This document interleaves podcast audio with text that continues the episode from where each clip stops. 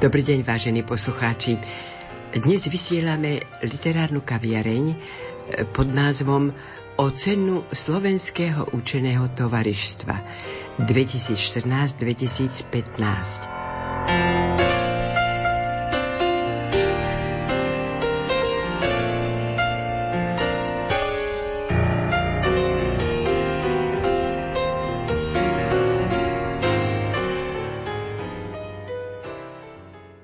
Ako v úvode píše doktorka Adriana Horvátová, prihlásilo sa 133 účastníkov. Zaujalo ma jedno také tvoje vyjadrenie, Adriana že po dlhých desiatich rokoch sme mali slávnostné vyhodnotenia literárnej tvorby v historickej sále Spolku svätého Vojtecha, kam literárny klub Bernolák a Slovenské učené tovaristvo ako si aj historicky prináleží. Tento rok nás prichýlilo mesto Trnava a slávnostné vyhodnotenie bude v zasadačke Mestského zastupiteľstva. A teraz, vážení poslucháči, s takým oneskorením vítam v štúdiu doktorku Adrienu Horvátovú a Margaretu Partelovú. Vítejte. Ako som si prečítala, ako si mi poslala celý tento materiál, sú tu na tie mimoriadne ceny. Ja som si vybrala Janu Judíniovú a tu budeme interpretovať Joško Šimonovič, potom cena Matice Slovenskej Dobroslava Luknárová, ale nesmieme zabudnúť ani na cenu primátora mesta Trnavy. A chcela by som teraz vedieť, ktoré texty sa tebe najviac páčili. Aj ty si mi spomínala, že próza áno, ale potom si hovorila aj o poézii. Konkrétne? Konkrétne o pani Márie Malej z Lutily, ktorá získala druhé miesto v tretej kategórii, ktorá má prenádherné veci, aj miniatúrky, ale mimoriadne krásnu báseň Srdce starého stromu. Môžem poprosiť o to Margaretku? Srdce starého stromu. Zhúžvaná duša ako kôra stromu pamätá zožltnuté listy, tam, kde si v praveku snežienky prikryli. Prišiel si. Vlasy šedivé ako ticho do mojich dlaní klesli. Starecké škvrny si nezbadal. Len si povedal, že mi je s tebou dobre. Nad parkom svieti chrám vedie ma tam, kde si ty.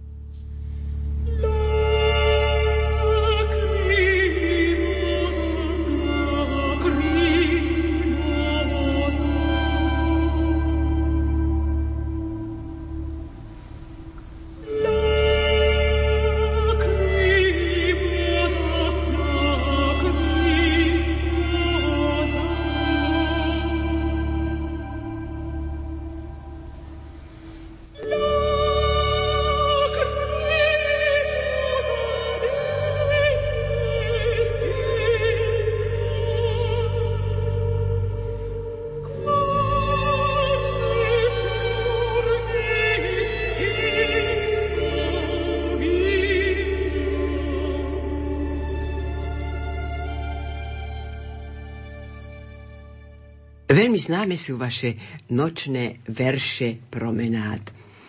Významným podujatím sú aj nočné verše promenád, ktoré vznikli, ich myšlienočka vznikla v jednom rozhovore Teodora Kryšku, nebohého básnika Williama Schiffera a ešte žijúceho ďalšieho trnavského výtvarníka a básnika, ktorí ma inšpirovali, že čo tak recitovať verše v noci.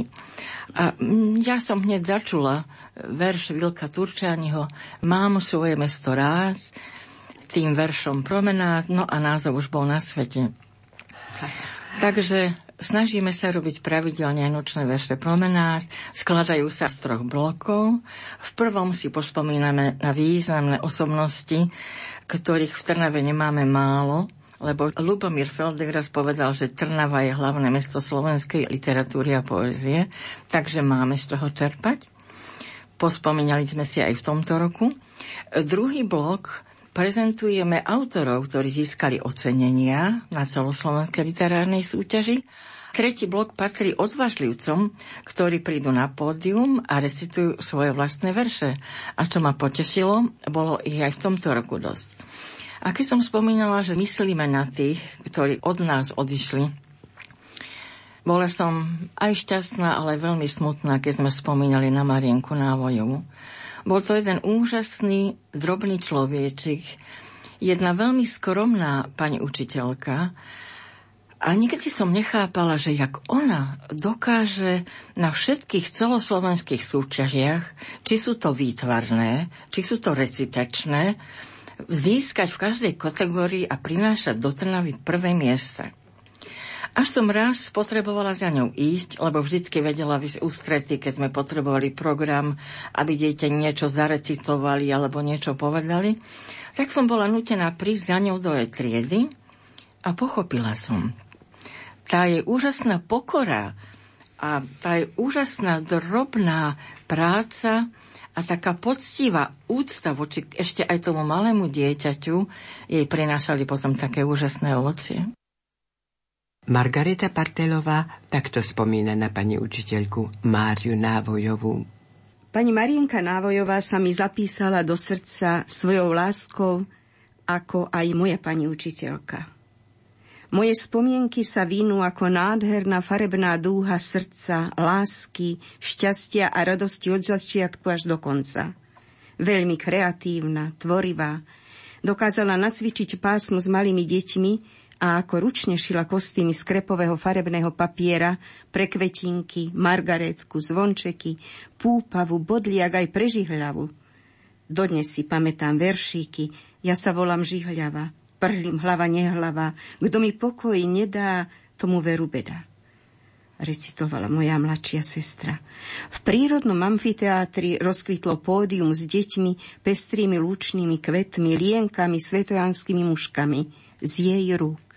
Každé dieťa si uvilo venček či kytičku a predstavila svoj kvietok s básničkou.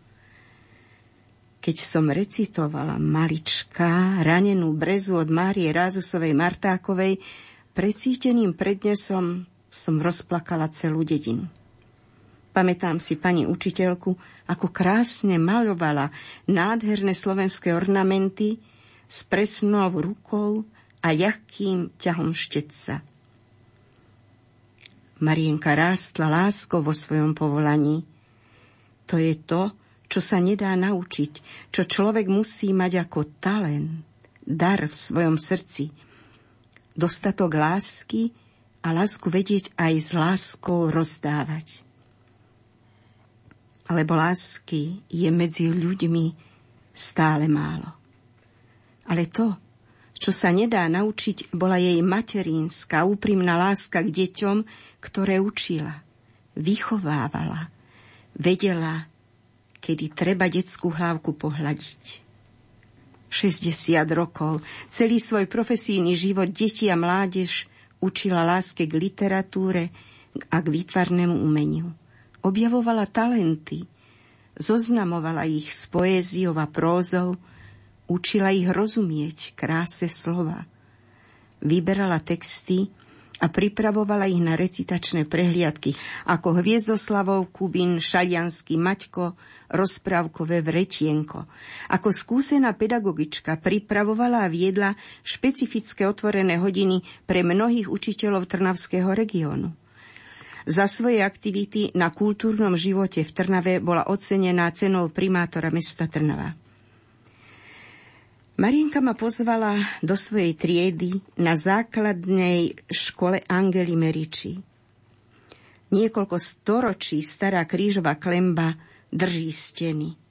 Krásna galéria jej detí, jej kráľovstvo. Steny sú posiaté výtvarnými prácami, ktoré boli ocenené a vrátili sa domov z celoslovenských výstav, alebo aj práce, ktoré sa chystali na celoštátne výstavy, kde žnú prvé ocenenia. Dostala veľa ocenení, ale naposledy sa mi zverila, že si najviac cení ocenenie z Českej republiky, keď žiaci zo Slovenska získali najvyššie ocenenie. Bola to súťaž venovaná svetým Cyrilovi a Metodovi od pána prezidenta Českej republiky, pána Miloša Zemana. Pekné fotografie, povedala, nám budú trvalo spomienkou. Ja som šťastná, keď moji žiaci sú ocenení. To je moje najväčšie šťastie a najväčšie ocenenie. Stretávali sme sa spolu na súťažiach, pozerala som s akou láskou si túli k sebe svoje deti, ako šepká ich texty. Som jej veľmi vďačná za prezentáciu mojej knihy Perly v prsteni, kde pripravila recitáciu svojich detí. Bolo to úžasné, krásne. Viac ako 20 rokov, rok čo rok, prichádzala s deťmi na súťaž Kátlovce Palaušáka Olivu, kňaza a básnika katolíckej moderny, ktorého storočnicu od narodenia sme si v Lani spolu s ňou pripomenuli. Vždy priviedla najmenej piatich súťažiacich, ktorých pripravila s kvalitným prednesom. Pavol Johannes starosta Kátloviec nešetril chválov.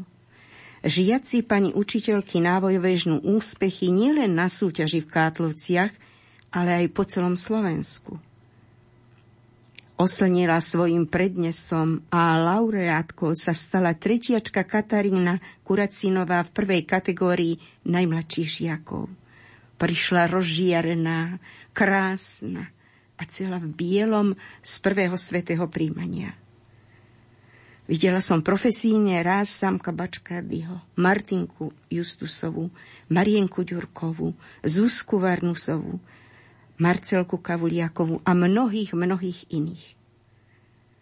Mária milovala manžela, svoje dve céry a veľmi, veľmi milovala svoje povolanie. Veľmi rada mala svojich žiakov, všetky svoje deti. Nikdy na to nezabudla pani učiteľka Mária Návojová.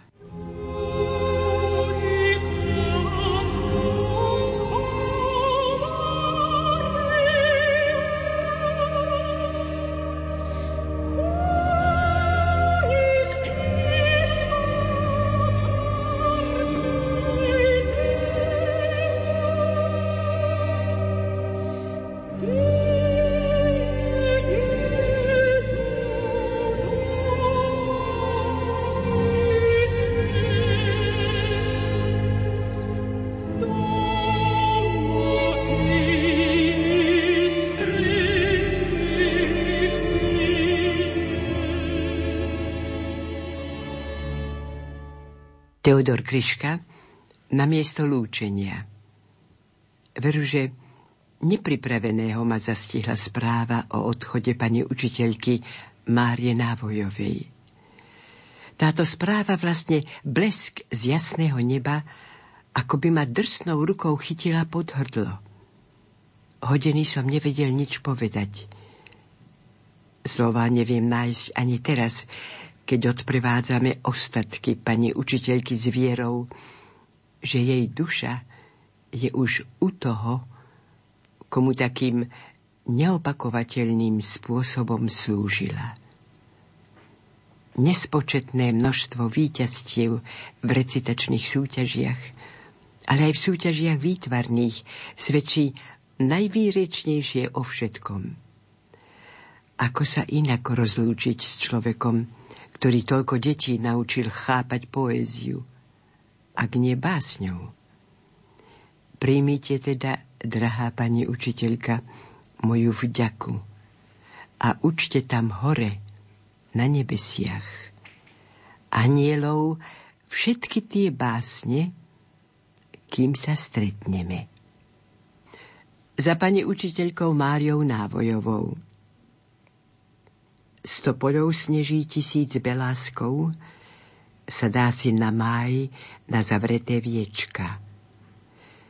Kto dozrel k láske, musí za láskou. Každý deň bez nej vlastne k láske mešká. Nebola trieda, bol to malý chrám, lavica, oltár, na oltári farby. Pastelkami sa k dobrým nebesám modlili prsty maličkých, že aj ja by som chcel byť taký nepopísaný, ako ten papier, čo tak voňal bielo. A ja som v básni taký. Či sa mi len zdá, že krásou duša kriesi telo? Nebola trieda, bola kaplnka.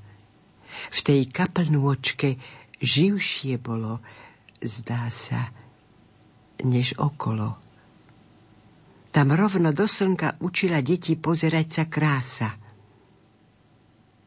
Nebola trieda, bol to kostolík. Nebola učiteľka, bola mama, ako z rozprávky ako z bukolík a nikdy, nikdy nechodila sama. Chodievali s ňou deti údelu, ako by práve zostúpili z neba, deliať sa o poslednú košeľu, veru až do ostatku samých seba. Trieda je prázdna.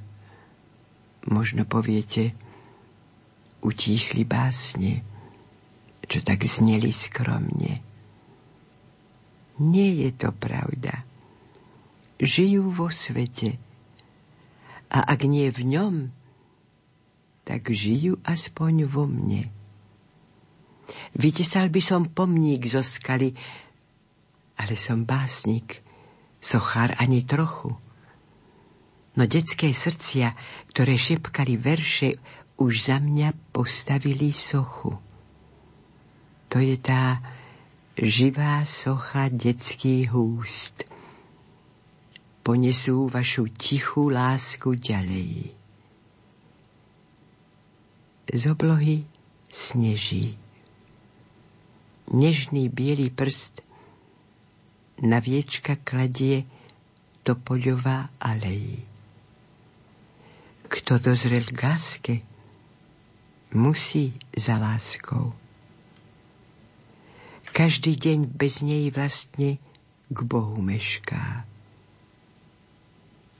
Stopoľov sneží tisíc beláskov sadá si na máj na zavreté viečka.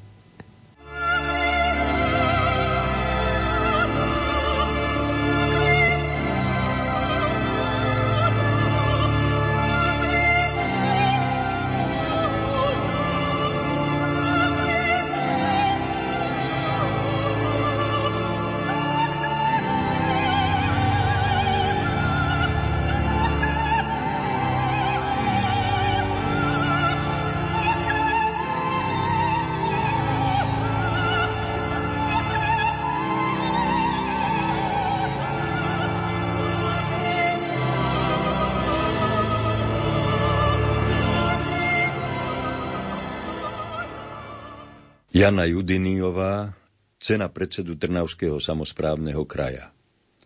Vabank o Mikulášov orgán. Ako to vlastne bolo pred tými desiatimi rokmi? Keď prišiel vtedy do Trnavy, prvú noc prenocoval u Čierneho orla. Bol a stále to ešte je najfajnovejší hostinec v meste, no vtedy iný nocľah jednoducho nezohnal – Čierny orol stojí na námestí s očami upretými na trojičku. Celkom správne, aby si návštevník po svetských radovánkach u orla spomenul aj na veci nebeské. Ale na čo okolky? Kúsok toho pozemského nebíčka je aj u orla. Ešte aj dnes mu vnútro zaleje príjemný pocit, keď si spomenie na svoj prvý večer v Trnave. Zišiel zo svojej podkrobnej kutice, ktorú mu krčmár horko ťažko pridelil, že si niečo zaje v hostinci a tam ľudí ako maku. Čože ľudí? Študentov. Netrvalo dlho, aj on, Valentín, sa pridal. O chvíľu spieval, popíjal, ba aj na stole krepčil, čo by s Petrom, Matúšom, Jozefom a ostatnými roky dral lavice Trnavskej univerzity. A potom Dakedy po polnoci, keď už aj krčmár Schneider mal toho dosť a iste aj dosť zárobku, pobrali sa ešte spievať serenádu pod okná krásnej Kataríny Korbotrániovej. Na druhý deň sa prebudil s ťažkou hlavou, no bolo mu i tak jasné, že sa treba poobzerať po zárobku, lebo buksa mu začínala chorieť na suchoty. Chvíľu sa rôzne pretlkal, rúbal drevo, vykladal fúry hostinskému a komu prišlo, ale nebolo to ono. A potom kde si Vary v hostinci zachytil, že do kostola svätého Mikuláša treba nový orgán, lebo starý je načisto prederavený červotočom a v nedeľu na hrubej omši mu zlyhal hlas. Nič lepšie mu nenapadlo, ako vybrať sa na radnicu. Veď kde by už aj vedeli človeku lepšie povedať, čo sa v meste deje, ako tu. Ako tak postával pred dverami mešťanostu a v duchu si snoval reč, Rozleteli sa dvere a z nich sa vyvalila baroková postava paničky. Bielý čepiec na hlave, na ľavej ruke prevesený košík a pravá končatina v prudkej gestikulácii. Vzduchom preletel cviker priamo na Valentína. Letel nielen cviker, ale aj akási nedokončená veta rozčúlenej paničky. Valentín okuliare zachytil, ako by aj nie, keď mu pristáli na prsiach na kabanici. Slová už nestihol. Rozbujdošená trnauská fúria mu cviker priam vytrhla z ruky, ako si len prskla miesto poďakovania a gúľala sa dolu schodmi preč. Až o pár dní neskôr mu Jozef, jeden z jeho študentských kamarátov z Mokrej štvrte, povedal, že oná panička je vdovica Kelchová, nevyčerpateľná studnica noviniek v Trnave. Chvíľu vtedy vyčkal a dumal, či by nemal odísť. Vstúpil teda, keď už dvere boli raz otvorené, v rukách húžvajú čirák a s očami takmer prilepenými na hrubý, vary turecký koberec a vypravil. Dobrý deň. Úctivo vinšujem, pán Richtár.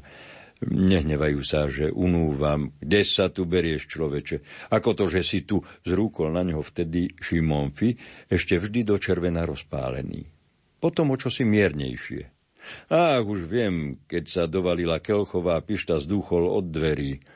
Drábisko jeden prebíjaný vymláti hocikoho na počkanie a jazykom sa vie oháňať a pre touto sukňou zalezie do kúta ako dáky sopliak. No, keď si už tu vrav, človeče. Pomaly Vari aj Koktavo Richtárovi vyjavil, že je už takmer hotový majster organár, pôvodom z Maincu, so svedčeniami z Viedne i Prešporku a že keď sa dopočul o galibe s organom v kostole svätého Mikuláša, rád by ponúkol svoj um aj ruky, aby dobre poslúžil pánu Bohu aj ľudu Trnavskému. A hneď čikovne predložil nachystaný výučný list aj dobrozdania. Lenže Richtár Šimon nebol človek rýchlych rozhodnutí. Už aj preto nie, lebo vždy sledoval viac a nie priamočiarých cieľov. Pokýval hlavou, prečítal každú z predložených listín od prvého písmena po posledné a potom riekol. Dobre, tovariš majster Arnold, lebo budeš už ozajstným majstrom, keď nám tu vyrobí svoj prvý samostatný orgán. Pozrime sa teraz spolu, ako veci stoja. Ty potrebuješ zákazku, aby si získal peniaze a zároveň sa stal hotovým majstrom. Náš kostol potrebuje nový orgán. Ide o to, kto ten orgán potrebuje viac. Na chvíľu zmlkol. Myslím si, že ty, pokračoval. Rovno ti poviem, že nie je vec mesta postaviť nový orgán do hrubého kostola. Kostol svätého Mikuláša je síce náš farský kostol, ale na teraz patrí Ostrihomskej kapitule. Teda tá rozhoduje o zariadení kostola, ba aj o tom, kto dostane zákazku. Ale ja môžem odporučiť majstra. Môžem, aj nemusím, zakončil svoju richtárskú reč.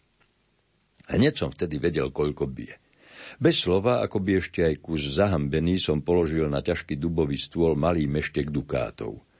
Bola to rezerva, čo som si počas vandrovky nadobudol a skrýval v krpcoch. Zákazku kapituly som naozaj dostal. Postavil som krásny orgán z lipového dreva s 8 registrami, na ktorom sa dá vylúdiť 47 tónov. A aby sa navždy vedelo, že orgán je pre kostol svätého Mikuláša, tak som malú sošku tohto svetca umiestnil na priečelie.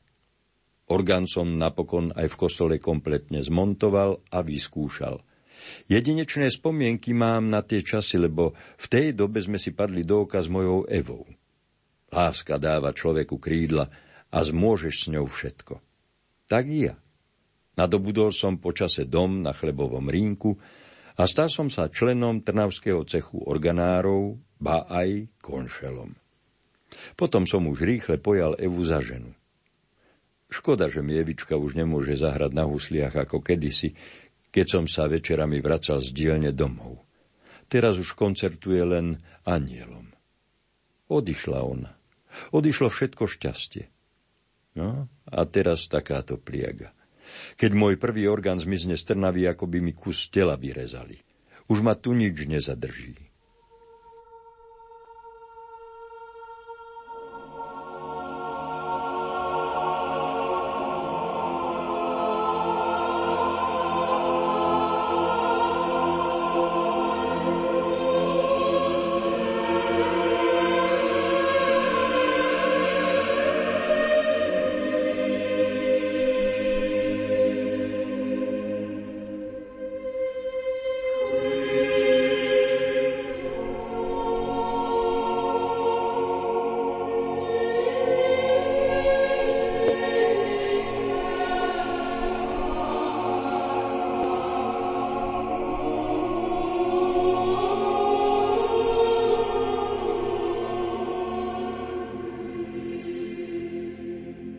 Jozef Páleník, prvé miesto, tretia kategória. Stopy vedú do sna.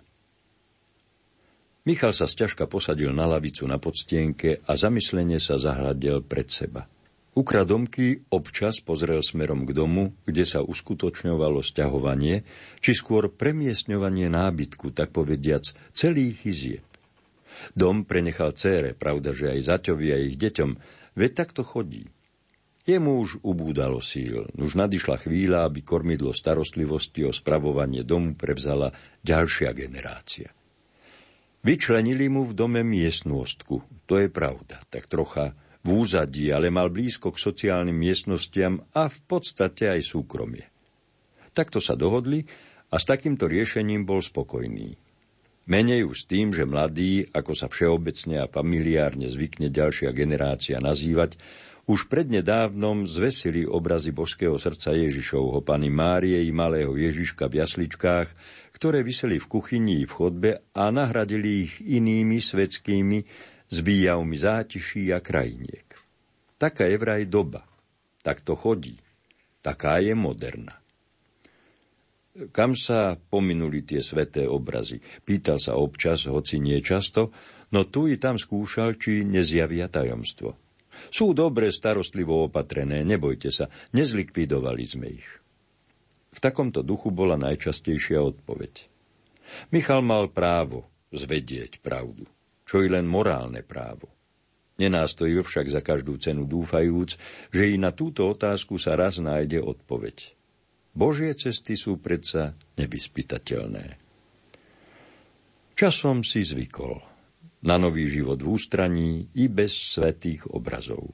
Chýbali mu to áno, avšak viera a nádej ho neopúšťali. Mladým pomáhal v rámci svojich schopností a možností. Čas nehral hlavnú úlohu. Toho mal nadostač. Pomohol s deťmi, s prácami okolo domu i v záhradke bol platný.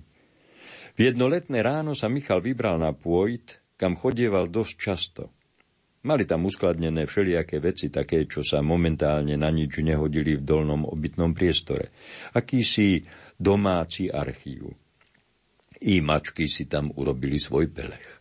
Šiel skontrolovať, či je všetko v poriadku, pretože mal zvláštny sen. Muž a žena s dieťaťom sa chceli dostať dolu z povaly, ale akási neznáma a neviditeľná sila im v tom bránila. Ba sa mu aj v noci zdalo, že na povale čosi buchotá, tak zvláštne, tlmene. Že by tie mačky, pomyslel si sprvu, no radšej šiel pôjť skontrolovať, či sa tam nebodaj kto si nezapelešil. Prístup bol z dvora po rebríku. Nuž to nebola až taká neprekonateľná prekážka. Keď prišiel tá hore na tlo, nenašiel tam žiadnych nezvaných a nevítaných hostí, ba sa mu ani nezdalo, že by bolo čosi hýbané. Zrejme to v skutku tie mačky. Už už sa hotoval zísť nazad dolu, keď si všimol, že jedna zo škatúl je ako si čudne nachýlená, ani čo by sa chystala spadnúť. Nikdy tak nebola. Všetko bolo pekne a starostlivo uložené, ale čo ak sa tie mačky hrali na naháňačku? Michal sa oprel do škatule, že ju posunie na miesto, no ako si sa priečila. Čo je taká nemotorná? Mrmlal si pre seba a mocnejšie sa do nej zaprel. Na vidomoči povolila a posunula sa o kus ďalej do stabilnejšej polohy. Čože už len tam môže byť, dudral si Michal ďalej a súčasne otváral veko, aby nazrel do útrop tohto papierového obalu. Nazrel, ba i rukou siahol. Čiahol a povyťahol. Najskôr kúsok, potom ešte viac. No toto, konštatoval stroho a v očiach mu zaihrali plamienky radosti. A čo som sa narozmýšľal, kde sú? Rozvíjal ďalej svoj monológ, ktorého bol aj poslucháčom, a začal zo škatule postupne vyťahovať sveté obrazy, ktoré kedysi vyseli v jeho dome, lebo oni to boli, čo sa ukrývali v útrobách kartónového obalu. Tak už ich nemusí hľadať. Už ich našiel, uvedomoval si a spomenul si na zvláštny sen. Vďaka svojmu snu v ňom našiel svoje ukryté sveté obrazy, hoci si sprvu myslel, že je to iné, horšie znamenie. Keď už som ich vyťahol, veru ich nedám nazad. Pomyslel si a náhlivo hútal, čo s nimi urobí. Dolu do domu ich nemôže dať, tam cesta nevedie. To vedel. A porozliadol sa vôkol po pôjde. Aj hľa, už to mám. Zajasal v mysli spásonosnému nápadu a hneď sa ho rozhodol aj realizovať. Vzal obrazy a postupne ich začal vešať na dosky, ktoré spájajú kropy. Zrazu sa mu zdalo, ako by bol v nejakom malom kostolíku, v nejakej kaplnke. A prečo nie? Prečo by to tak nemohlo zostať, pomyslel si, keď si naplno uvedomil podstatu tejto myšlienky a zaumienil si, že sa sem bude chodievať denne modliť. Prikývnutím si sám odobril tento nápad a pobral sa dolu do domu. Keď sa už chystal zostupovať, zastal, ešte raz pohľadil pohľadom vysiace obrazy a rozhodoval sa, či o tomto mladým povedať, alebo radšej počká, až na to prídu sami. A zda to tak bude lepšie.